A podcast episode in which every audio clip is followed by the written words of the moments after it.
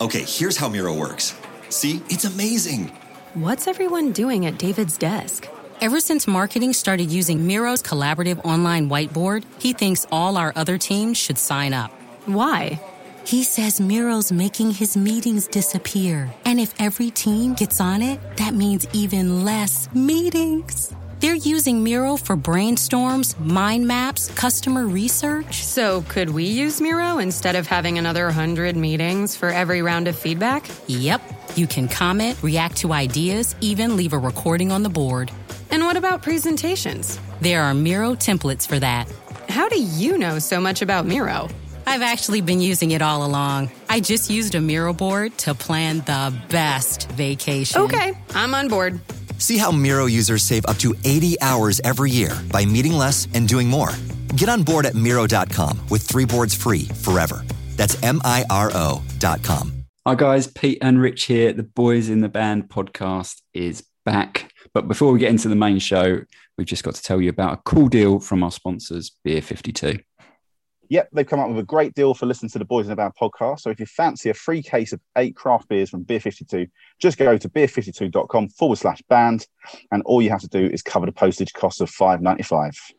And as well as that free case, you also get signed up to Beer 52's Beer Club, the largest in the world with over 150,000 active members. And each month, members are sent a case with a different theme, as well as a magazine and a snack. You can, of course, pause or cancel at any time, but it's well worth trying out. So head over to beer52.com forward slash band for that offer. And we hope you enjoy the upcoming pod.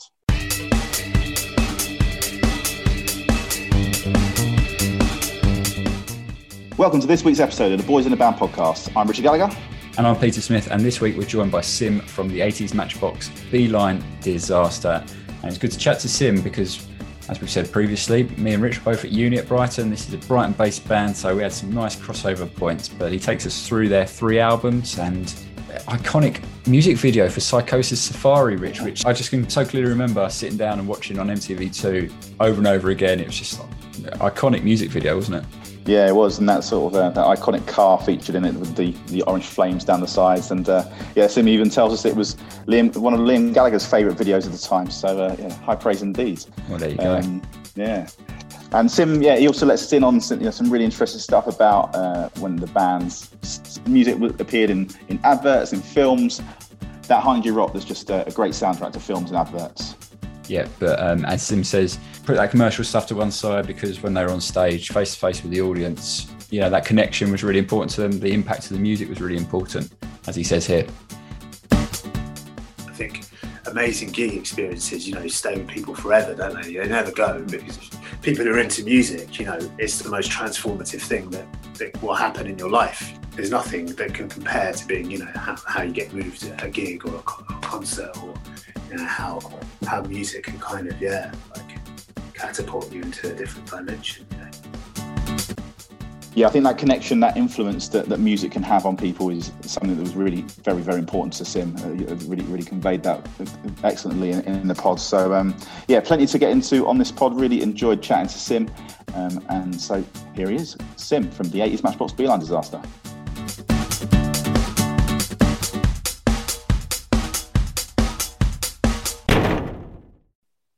This week on the Boys in the Band podcast, we're joined by Simran, bass player in the 80s Matchbox B-Line Disaster. How's it going, Sym? Good, man. Good. Yeah. How are you? Yeah, we're good. Good, thanks. Good. Thanks for coming on. Um, yeah, thanks for forward, looking forward to this chat. We were just talking off air, weren't we, just before we started, that me and Rich were at Union Brighton, and obviously that's where you boys were from. So it's, uh, yeah, hopefully yeah. we'll have uh, lots of uh, common interests to talk about in the next uh, half hour or so. Memorable oh, cool. gigs and gig venues. Yeah, yeah, yeah. Uh, Sym, we always kick off these podcasts though with a sound check, uh, three quick fire questions, and the first one is always, "Whereabouts are you right now?" Uh, I am in Walthamstow, East London, uh, at home, and uh, yeah, just uh, wondering why it's still so cold. I know it's May. What's going on? yeah, crazy, craziness. Um, what about music at the moment, then, Sym? What what are you into? What are you listening to?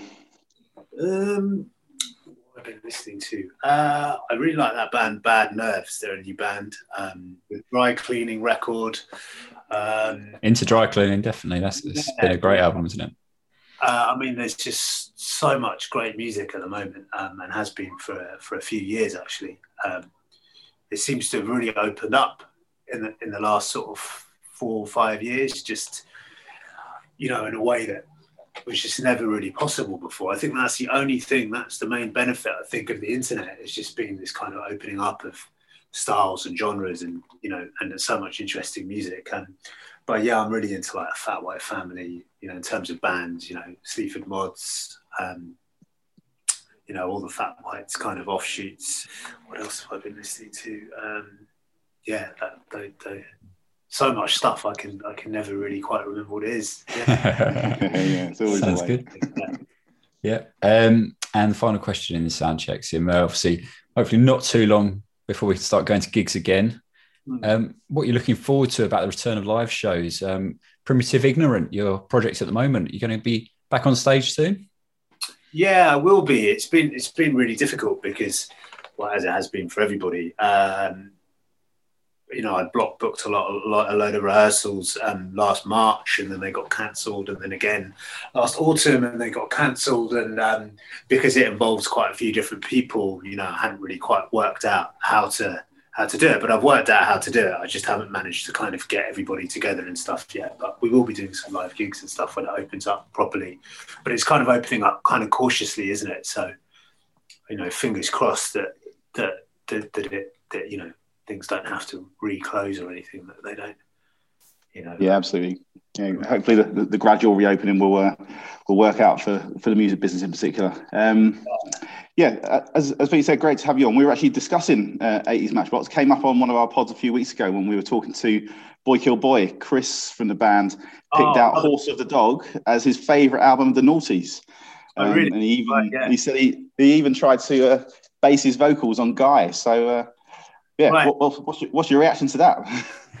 oh well, I, I, I really like Boy Kill Boy, and I love Chris. Like I just, he's such a lovely bloke. He's such a nice guy, and um, and actually we saw them in um, in at South by Southwest in 2006, and it was it was an amazing gig. It was really, really, really amazing, and I thought his vocals were incredible. And um, yeah, I mean, he's always good. I sort of seem to bump into him quite a lot. Well, I haven't done obviously because of the pandemic and everything, but before that, we had this weird thing where we bump into each other quite a lot. And uh, yeah, yeah, I love him. He's great. So that that's for him to say that is a is is a real honour. Yeah, I treasure that. Cool, cool. Well, let's talk about the 80s story then. Um, formed in 1999 and one of those first movers on the scene, I guess, coming out in Brighton, first album in 2002. Uh, we mentioned yeah. that Brighton connection already, but just uh, give our listeners an idea of what the scene was like in Brighton at that time, the guitar scene, the gig scene, when you guys were forming and getting going. Uh, well, there wasn't. It was the kind of it was the kind of back end of Britpop, wasn't it? So, I mean, it, there just didn't seem to be anything. There was this band called Cheetah in Brighton who you know, who who we we all we, we, we thought were really cool and were really cool, and they used to wear like black leather jackets and stuff, and we used to go and watch them. And I'd actually moved to Brighton because I really liked this band called These Animal Men uh, when I was growing up, and they so they but they were kind of breaking up around then. And um, I mean, I think British music was in a was in a kind of um, awful, awful, awful state, wasn't it? I mean, you know, it was just the end of the end, wasn't it? And uh, I um, it felt it felt you know it felt like something was going to happen. It was quite an exciting time really because I don't know like we we all kind of met like uh, in this pub called the Heart and Hand. I'd sort of moved down there, so I was the only one who wasn't from Brighton, and I we, we I moved down there, and, and as soon as I sort of met Guy and the others, like I don't know, there was a there was definitely like this kind of um, I don't know, it, you know, it was the most magical thing ever. Really, like I don't I don't I don't think anything will ever be that know, as magical as that. And you know, we were kind of, um, you know, we sort of uh, we had so much kind of belief in our, our, our own ability, not as musicians, but in our ability to kind of um, just be in a blistering rock and roll band. You know, whatever we thought that that entailed, but you know, yeah, we had so much energy, like, and so much, we were so up for it, like, and, and just loved being in each other's company. And, you know, and, and um, I think we, we kind of felt like we were invincible, you know, um, it, was, it, was great. It was awesome, you know. And, and I think at that time, then then as we were getting going. Like, you know, we thought we were the only ones in the world doing it because, you know, that I think when you're that age, you, you, do just feel so indestructible. But I remember then At the Drive-In came out and um, we're like, oh, what? They're doing it as well, you know. And uh, not saying we were like At the Drive-In, but, you know, and then and then obviously there's a, there was a whole wave of, of sort yeah. of guitar bands that came out, you know, off the back of uh, the strokes and stuff like that. So, um, uh, yeah, and then suddenly there was this this huge kind of scene, you know, and uh, uh, of what was it a scene? I don't know, but there was loads of bands anyway. Mm-hmm. When there hadn't been, yeah. seemingly hadn't been, you know. Yeah. yeah, yeah. So talking about that that sound then, Sym, you know, was it was it born out of um, you know, sort of rebellious nature against that kind of soft rock that was going on on the radio at, at that time. Because obviously, 80s Matchbox was like much more intense, you know, the brilliant bass line by itself. Was it sort of in response to that, or, or was there something else that sort of inspired it? Uh, well, um, I mean, we started off and, and it was quite sort of, um, you know, the songs were, were a little bit slower and a little bit more kind of Pixies, sort of Stooges kind of thing, and had this kind of groove. And, uh, you know, I think we were just smoking loads of weed and stuff, and um, and then out of nowhere, I think I think kind of you know, we just kind of blew our mechanisms to pieces before you know anyone even knew who we were. So by that time, you know, I just remember like we were just um, there were these really sort of strong E's going around in Brighton called Turbo Mitsubishis, and we were just sort of eating them all day, every day. And I think we sort of yeah shot ourselves to pieces, kind of you know to, before before we'd even really got going, and, and somehow out of that, like this kind of mad sounds kind of um, you know constructed itself, and we played the songs like a hundred times faster, and, and and and just kind of got up, and we were so up for it. I mean, literally so up for it, and and I remember, you know, I'd never played the bass before, you know, so I was just sort of, you know, kind of told I was playing the bass, and I was fine with that, you know. Um, and uh, and Andy was the was you know was the only one really who had any kind of musical sort of um, you know he was like 16 well 15 when he wrote quite most a lot of that first album you know and he was already a grey eight guitarist. So you know he was kind of holding it all together in a way musically. Uh, but the rest of us just had you know so much kind of energy and and kind of weird self-belief. I'm not really too sure what in you know um, but it was great, you know, and, and I think that's where that kind of deranged sound came from. I mean, you know, everyone kind of, I think, brought some kind of weirdness to it. I think the bass kind of sounds cool because I just literally did not know how to play it at all. And it's like now I know how to play a bit. It's weird. Like I wish I, I wish I was like I was back then. It was like back then I was so so terrible at playing the bass. I was like, oh, you know, like I really want to be good, you know, and um, and uh, and now I kind of look back on it and think, oh, well, that's kind of what gave it a sort of a bit of a peculiar sound because it was so loose. Um, but, uh, but, yeah, and this kind of deranged I mean, Guy was, was, was obviously, you know, um, you know, I guess it's all right to say it now because I'm not really in the band anymore, but was kind of one of the greatest frontmans ever, frontmen ever. You know, it was so it all kind of kind of came together and, and, made sense. And I think the songs are quite deranged, but they had a kind of a pop sensibility to them. You know, it's weird because that that stuff was getting played on Radio One. You know, not not you know all day every day. You know. Uh, it wasn't like playlisted on Radio One or anything, but but but it was still getting played on Radio One, you know, which is kind of mad to think, you know, for such an out there band, you know. Yeah, absolutely. Just picking up on that, uh, Sym, what made Guy such a good frontman then? Oh, I mean, still the most yeah magnetic person I've ever met. Really, like um, you know, from the the, the, uh, the first time I ever met him, you know, he was just he just kind of had everything, and you know, and, and was in Brighton was kind of already like you know kind of really well known and, and kind of was a sort of you know a leader down there and, and um, just looked great and, and, and, just had so much belief in the band and, and you know, where it could go and, and, and what it was going to do. And, and um, yeah, just, I guess, just got up there and was, was just kind of, you know, sort of Jim Morrison, Iggy Pop, but kind of his own thing. Like, I don't think there was anyone really like him or, or, or has been since, you know. Um, yeah. Yeah, and, and really great, great singer, you know, really great singer.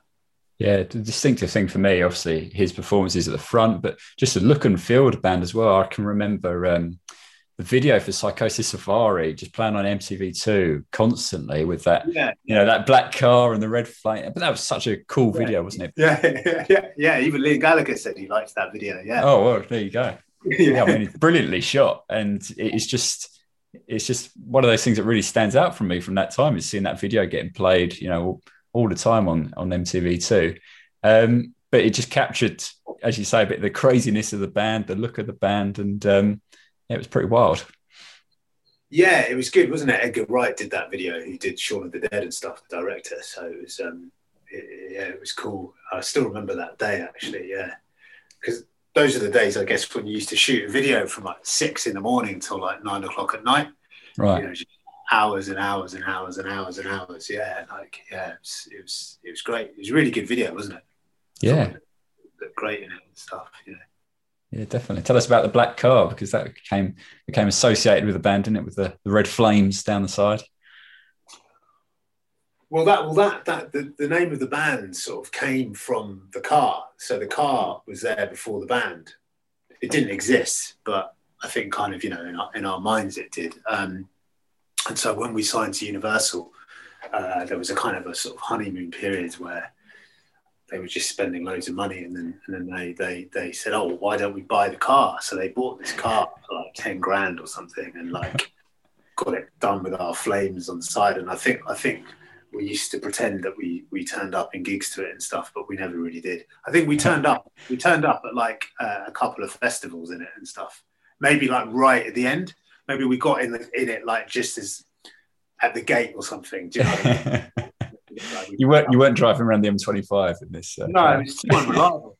We did, actually, we did we did all the press for the second album in the back of it, actually, and driving around London. We had speakers on the outside, and it was like playing the album, and it was pretty amazing because it was so like eye catching. You know what I mean? Like you're driving through central London with that, and everyone's like looking at it. You so it was, it was pretty cool. But unfortunately, well, it was good. Lots of homeless people slept in it in West London, so it was good that it served served you know served a good purpose. But but um, but I think it. It had about two thousand parking tickets on it and stuff. So uh, so so I don't know where it went in the end. I think it just got demolished. Oh. You mentioned there the um the, the, the car sort of came before the, the band name. Sym, can we just pick up on that? The band name obviously is very distinctive. Uh, where, where Yeah. did that come? How did that come about? Well, we we would we we, we were taking acid and, and, and we were walking around Brighton, which is where we used to kind of do that, and, and it was it was really amazing. Brighton at the time, we were talking about it. There was just something so sort of uh, mystical and magical, and, and, and we really felt like um, we really felt like Brighton was ours. And um, and Guy sort of said it when he saw a car, a car like it just sort of came out of his mouth. And uh, and anyway, so it ended up that's the, the name of the band. And yeah, it like really stuck out at the time because everybody was like, "There's somethings, weren't they? You know, there's something, there's something." Mm. They all, it was very sort of. Uh, it was it was quite indie, wasn't it? All the stuff, all the names, you know. Whereas now these days, like people have quite out there names, weird names. You know, it's quite it's like a different sort of uh, different scene now, isn't it? But um, but at the time, yeah, we stuck out like you know, we stuck out, and and that that was great, really, because I I feel like um we were quite um, apart from all the other acts in, in in lots of ways, and I think everybody kind of knew that, and um, yeah, and I think that that's what kind of made me most proud about it actually is that we we kind of walked our own path really, and and I felt like we weren't particularly. Uh, you know, the band was popular, you know, you know, uh, but at the same time, it felt like it sort of felt like everyone was against us and no one liked us, and we didn't like anyone either. You know, it was a bit like that, which was great at the time. Because you know what it's like? It's like when you're young and, and, and you're in a band and, and everything, you know, uh, you do just have this kind of, I did anyway, like of, oh, we're just not into them, we don't like them, you know, because you sort of feel a bit, maybe a bit threatened or a bit scared of them. I don't know. That's how I felt anyway. Yeah. Yeah. So I never admitted if I liked anything, you know, at all. Yeah. Um, but yeah, it felt like we were out on our own, you know, which probably wasn't true. Let's um let's touch on that that debut album next, Sym. So Horse of the Dog, and you know, we talked about how the kind of the, the sound of the band d- developed amongst yourselves. So, how did was there a, a grand master plan to sort of capture that intensity in the recording studio? Because it's, a, it's not always as easier said than done, is it? Yeah, um, I guess so, and I guess I guess so, um, and I think Paul Tipler did a really great job, and we just went to Lincoln and banged out in two weeks which I suppose maybe that maybe seemed like a long time for to record an album now. I don't know. I mean, the second album took about six months to record, but um, the first album, yeah, we just went to Lincolnshire. Like everyone kind of knew what they were doing, as much as it was possible to know what you were doing in that band, and um, and we just yeah went and banged it out. And I think that that was the idea was to try and capture the capture the intensity of the live show and and, and, and make it sort of really blistering kind of debut really. I mean it was incredibly short album wasn't it? Like 26 minutes long or something? 27 minutes or something? Yeah. Yeah. So yeah. Yeah and i thought Paul Tipler was great. Really really love that guy yeah. And how did that translate then into the reception it got when it was released? What what was your memories of that sort of time and and touring it as, as people were getting hold of the cd um I think I said before, like it, when you're in a band, you know, and, and, and it's kind of doing something, it, it's so hard to have any kind of perspective on, on what's really going on.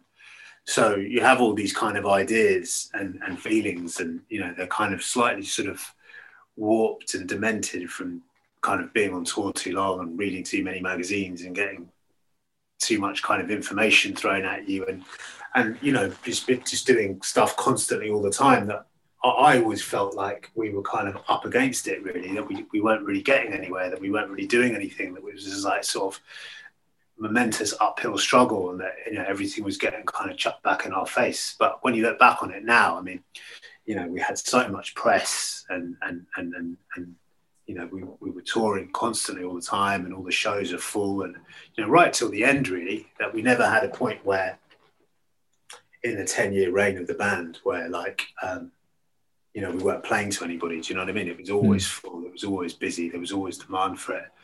But at the time, I just remember thinking, "Oh, this is this is like a tragedy. Like no one likes us, you know, and you know, everyone everyone kind of uh, yeah, everyone hates us or something, you know." But as I said, it's so hard to know, isn't it? Because I think you know what when when when you you have kind of management and labels and stuff, you know, when talking to you a lot, and it's great, and there's not a criticism. Um, there's a feeling that what you're doing is never really quite good enough, you know, which which I suppose is is is, is part of their job, isn't it? Yeah, I guess there's always that next step to take, isn't it? That you know, a few more records to shift or a bigger yeah, stage to play. I just remember us getting getting bollocked constantly all the time, you know, um, and, and and being kind of in this kind of deranged kind of half state, you know, trying to kind of uh, yeah. So I'm sure most bands kind of feel the same. It's such a whirlwind, isn't it? You you you just can't you can't yeah contemplate really what's going on properly at all. You're just sort of going with it and yeah. then you come around 10 years later and it's a bit like kind of coming back from being at war you know for 10 years and trying to sort of integrate with society and trying to kind of uh, make sense of what's actually happened and what you do next you know yeah. so was it was there was there a point during during your time with the band where you did kind of had that moment of realization that actually you know we're doing all right here? Or, or was it is it all uh, sort of in hindsight you realize oh actually we we had some pretty remarkable achievements? I think I think I did sort of get moments you know where I thought oh you know and this is not me being down on it. It was just like you know uh, the band was great. I loved being in the band you know um, I'd do it all again you know um, but I um yeah at the time it just felt like oh you know because you're always measuring yourself up against other people, particularly at that time. I think I think now it's slightly different because the internet's so vast and there's so many different magazines and there's so many different people talking about different things. But then it was kind of very much like what's going on in NME and Kerrang was what was kind of going on, you know. And so you were always, I felt like we were always measuring ourselves up against what the other bands in, in those magazines were doing. And why aren't we doing that? And why aren't we doing this? And why aren't we going there? And why isn't this going on? You know, that was kind of my my sort of feeling at the time. But um, yeah, you do have moments, obviously, where you think, "Oh, this is just amazing," you know, just getting getting paid to go around the world, you know, with with four really good friends, and and, and, and kind of you know play rock and roll music and, and you know this is connecting with people and you know um, and, and people really like it and, and I think people always remember that you know. I think amazing gig experiences you know stay with people forever don't they? They never go because people who are into music you know it's the most transformative thing that, that will happen in your life. There's nothing that can compare to being you know how, how you get moved at a gig or a, a concert or you know how how music can kind of yeah like catapult you into a different dimension you know. And I feel like we feel like we did that with people which is which is really important you know. Um, you know and I really appreciate all the people who came you know and supported us and stuff nice well so we talked about the uh, debut album there. We'll pick up uh, after the break on the next couple of albums that came out and the rest of the 80s Matchbox story and what Sym's up to now. We made USAA insurance for veterans like James. When he found out how much USAA was helping members save, he said, It's time to switch. We'll help you find the right coverage at the right price. USAA. What you're made of, we're made for. Restrictions apply. I'm Sym. I used to play bass in 80s Matchbox B-Line Disaster, and you're listening to the Boys in the Band podcast. You're listening to the Boys in the Band podcast. For more Noughties nostalgia, check out our Twitter, Facebook, and Instagram pages, and make sure you hit subscribe to the podcast for more interviews like this. Welcome back to the Boys in the Band podcast, where we're joined by Sym from 80s Matchbox B-Line Disaster. Uh, Sym, we've uh, talked about the debut album there. Second album, The Royal Society, out in 2004, just a couple of years later. Um, yeah. But we mentioned uh, some of the influences you guys may have been under uh, for that debut album. But from what I've read, this changed a little bit by the second album uh, with Guy and Tom turning to Buddhism. Is this right? Can you tell us a bit more about this?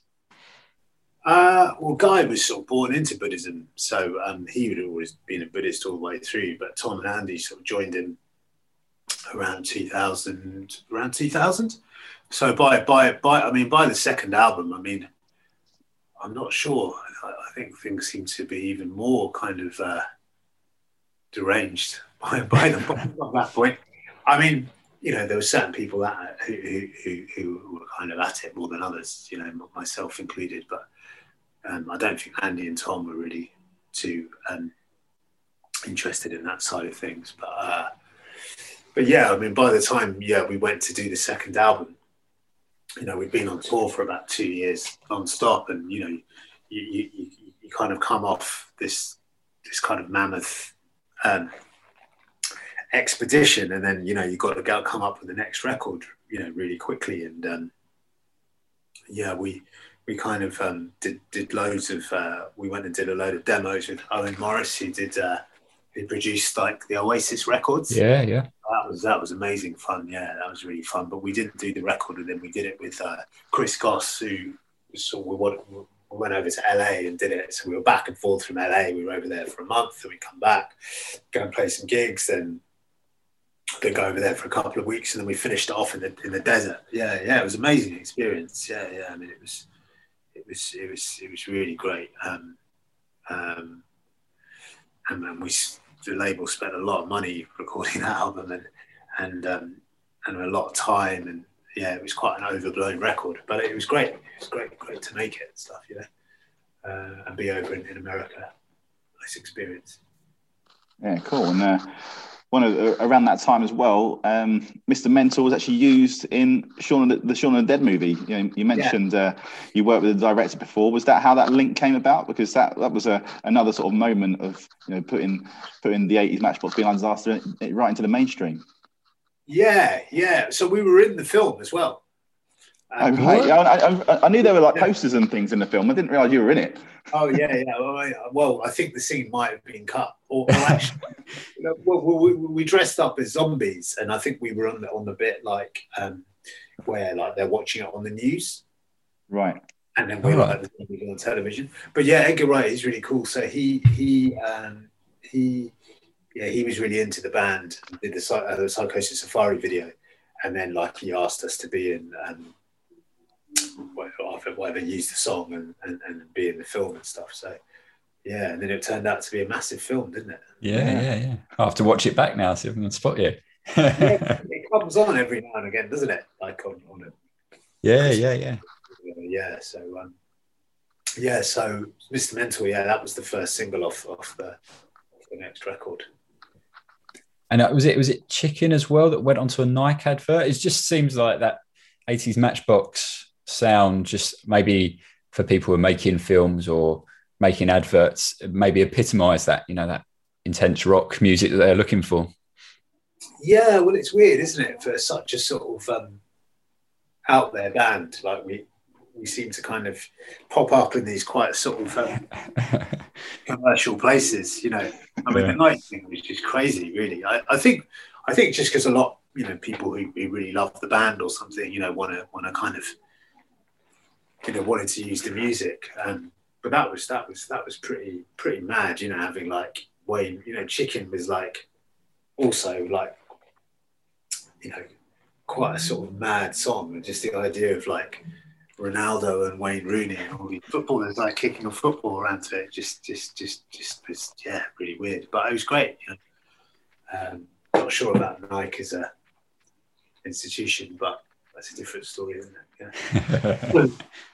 um, we mentioned sort of uh, your, your, early tours a little bit earlier, but um, also became regulars on many festivals out there, like Reading and Leeds and, and Glastonbury you know, doing those year in year out. What were your, your memories of those times? Yeah, yeah. I mean, it was great. Glass Glastonbury was great. Um, particularly, uh, we did a load of European ones. You know, they're they're they're they're really fun as well, actually. And um, uh, yeah, it's weird though. I mean, they, they all kind of blur into one as well. You know, because you're you know, each weekend you'll go and do a different festival, and sometimes, like, say, I think we came to Glastonbury from Denmark once. I seem to remember that.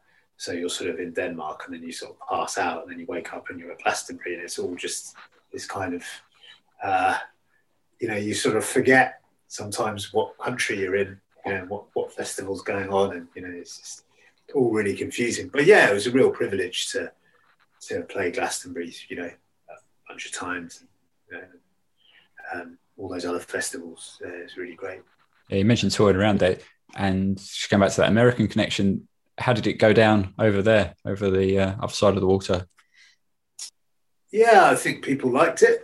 I think, I mean, it was, it was more, it was, you know, I guess in a way, like we made more sense to Americans than we did over over in England because there was no one really quite as heavy as us that was being talked about in the NME anyway. Do, do you know what I mean? Everyone mm. else know, it was it was it was a much more indie thing that was going on, um, and so we were we were kind of like quite heavy sort of rock really. Uh, so we didn't fit into quite a lot of those. Well, we you know we didn't we didn't kind of um, make sense alongside a lot of the other bands that were in were you know in that kind of scene or whatever.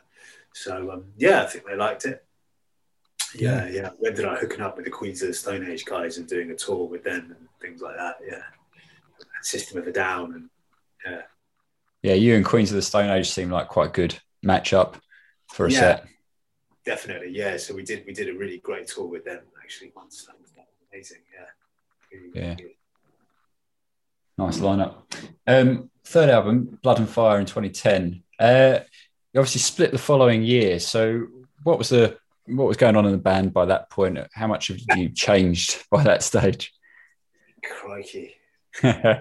that point, I mean, Jesus Christ, I mean, I don't really know what had been going on for about six years. We were just sort of in Brighton getting annihilated, and you know, our management and um, everybody was kind of sitting around waiting for us to write a uh, Radio One single, you know. Um, and we were churning out so many songs, and, and you know, it wasn't really happening.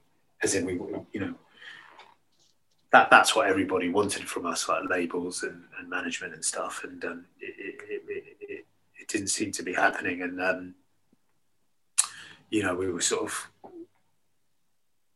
seemed to be going further and further into the abyss in Brighton. You know, I mean, by that point, Andy had left, and he was kind of one of the main songwriters, and and um, you know, Rich joined.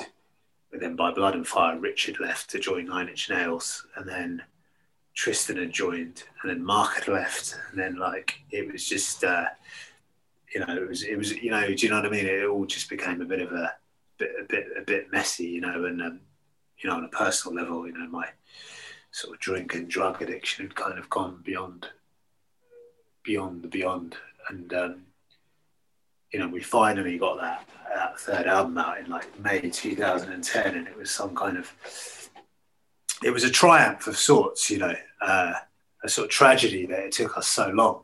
Um, but a triumph. I mean, we came back and, you know, people were still into it. You know, I mean, those songs were getting played all over Radio One by Zane Lowe, and um, you know, we did a we did a bunch of tours and stuff. But by the time it got to the autumn, you know, about six months later, like yeah, like it, uh, it kind of imploded really. Um, yeah, and then we came back again in 2012 off the back of the Nike advert and stuff. Uh, um, but yeah, do you know? Do you know Jeff Catani? That roadie. He's he's sort of worked with quite a lot of the bands, worked with us and the others, and uh, uh, Little Man Tate and the Automatic. Anyway, he's probably quite a good person to tell you what exactly happened at the end. yeah. I mean, it was, yeah, the, the, the, the, roadies get a good viewpoint, do they? yeah, yeah. Well, it was just absolute sort of uh, chaos, really. The tour tours were just, just, just, just sort of kind of yeah, particularly unhinged. Um, but you know, that's probably probably mostly my fault. I think. Yeah. yeah. Did you but, feel yeah. pers- Did you feel personally you needed to get away from the band at that point? Um, I didn't think that at the time, um, and I was kind of unable to tour anymore. Um, that was the general um, consensus, um, and at the time, that didn't make any sense to me but I mean, I was I wasn't really very well. So with the benefit of hindsight, yeah, like you know, mm. the band needed to needed to kind of end at that point. I think, um, and um, you know, yeah, we, we didn't have you know we didn't have the kind of the maybe the togetherness and, and the unity and you know it's so hard, isn't it? Like you know, you do a band and and and you know it's it's the most incredible thing ever and, and, and you know no one really ever gets to see that bit before you get signed and before other people get involved when you know you're so unified and everyone's doing the same thing and everyone wants the same thing and you're like the, the best of friends and like you know you're, you're ready to kind of you know um, destroy the world and then and then you know it's so hard particularly with a band like ours you know that was so sort of combustible and so much kind of incendiary, incredible sort of mad chemistry that to, to kind of the fact that it kept going for 10 years, you know, because we, we, you know, we didn't, you know, we didn't, we broke all kind of convention. We weren't, you know, we weren't, um, you know, we weren't like careerists. We weren't like um, particularly, uh, you know, professional in the sense of like, you know, it was just so anarchic and so chaotic. Um, that it, that it was amazing that we kept it together for that long, really. Um, and um, I think, yeah, I just think the fact that yeah, we did still come together on stage and, and put on a really, really amazing performance. I mean, we did it and we came back in 2012. I mean, I'd still do it again, you know, happily, gladly, you know. But, you know, it's, uh, these, these matters are complicated. yeah, yeah. so so following that tour in 2012, obviously band went their separate ways again, but you uh, you, you, you formed a group called P- Piano Wire uh, initially, and then onto Primitive Ignorant. So, so tell us about those projects.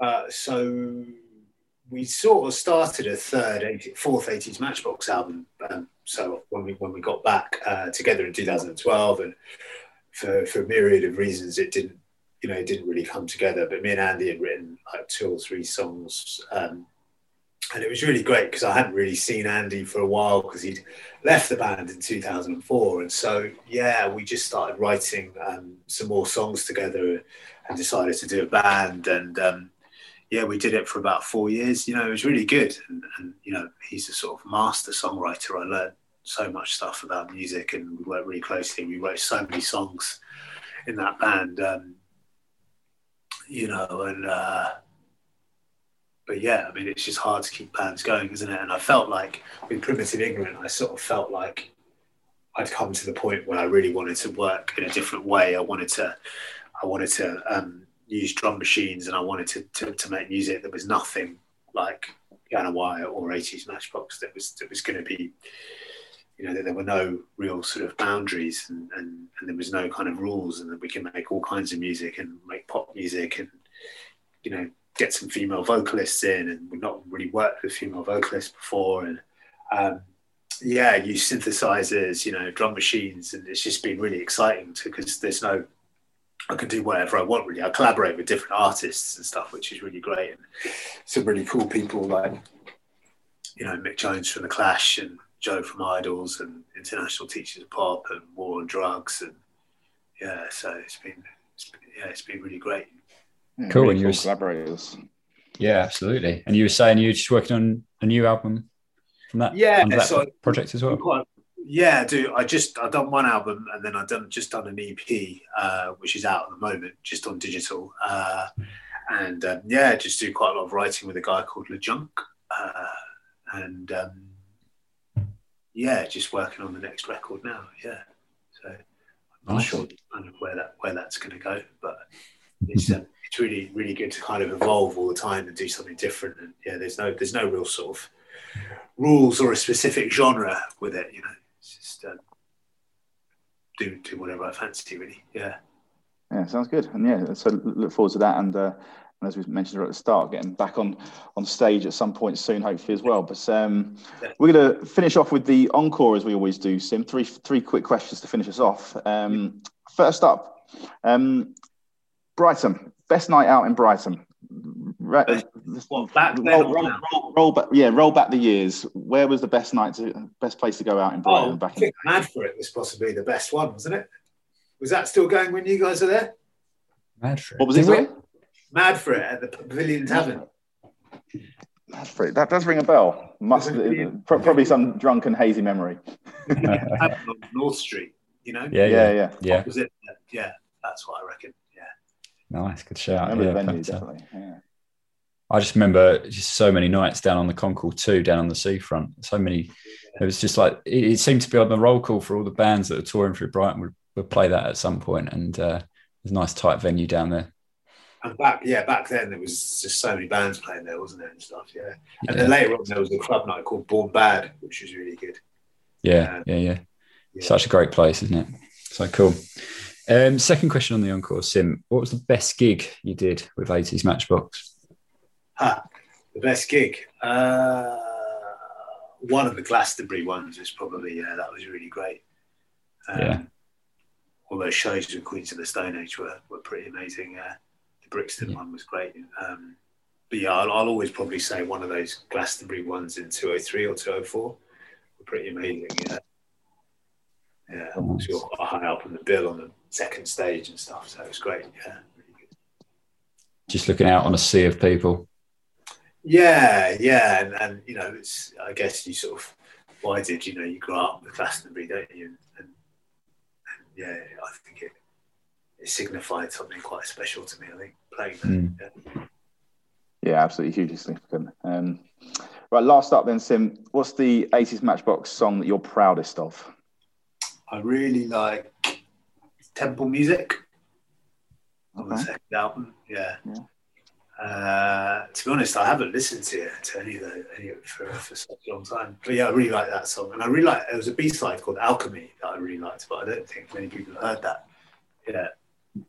Cool. What, what was it about those tracks that stands out? Just just loving the sound of them or the way they came together in the first place?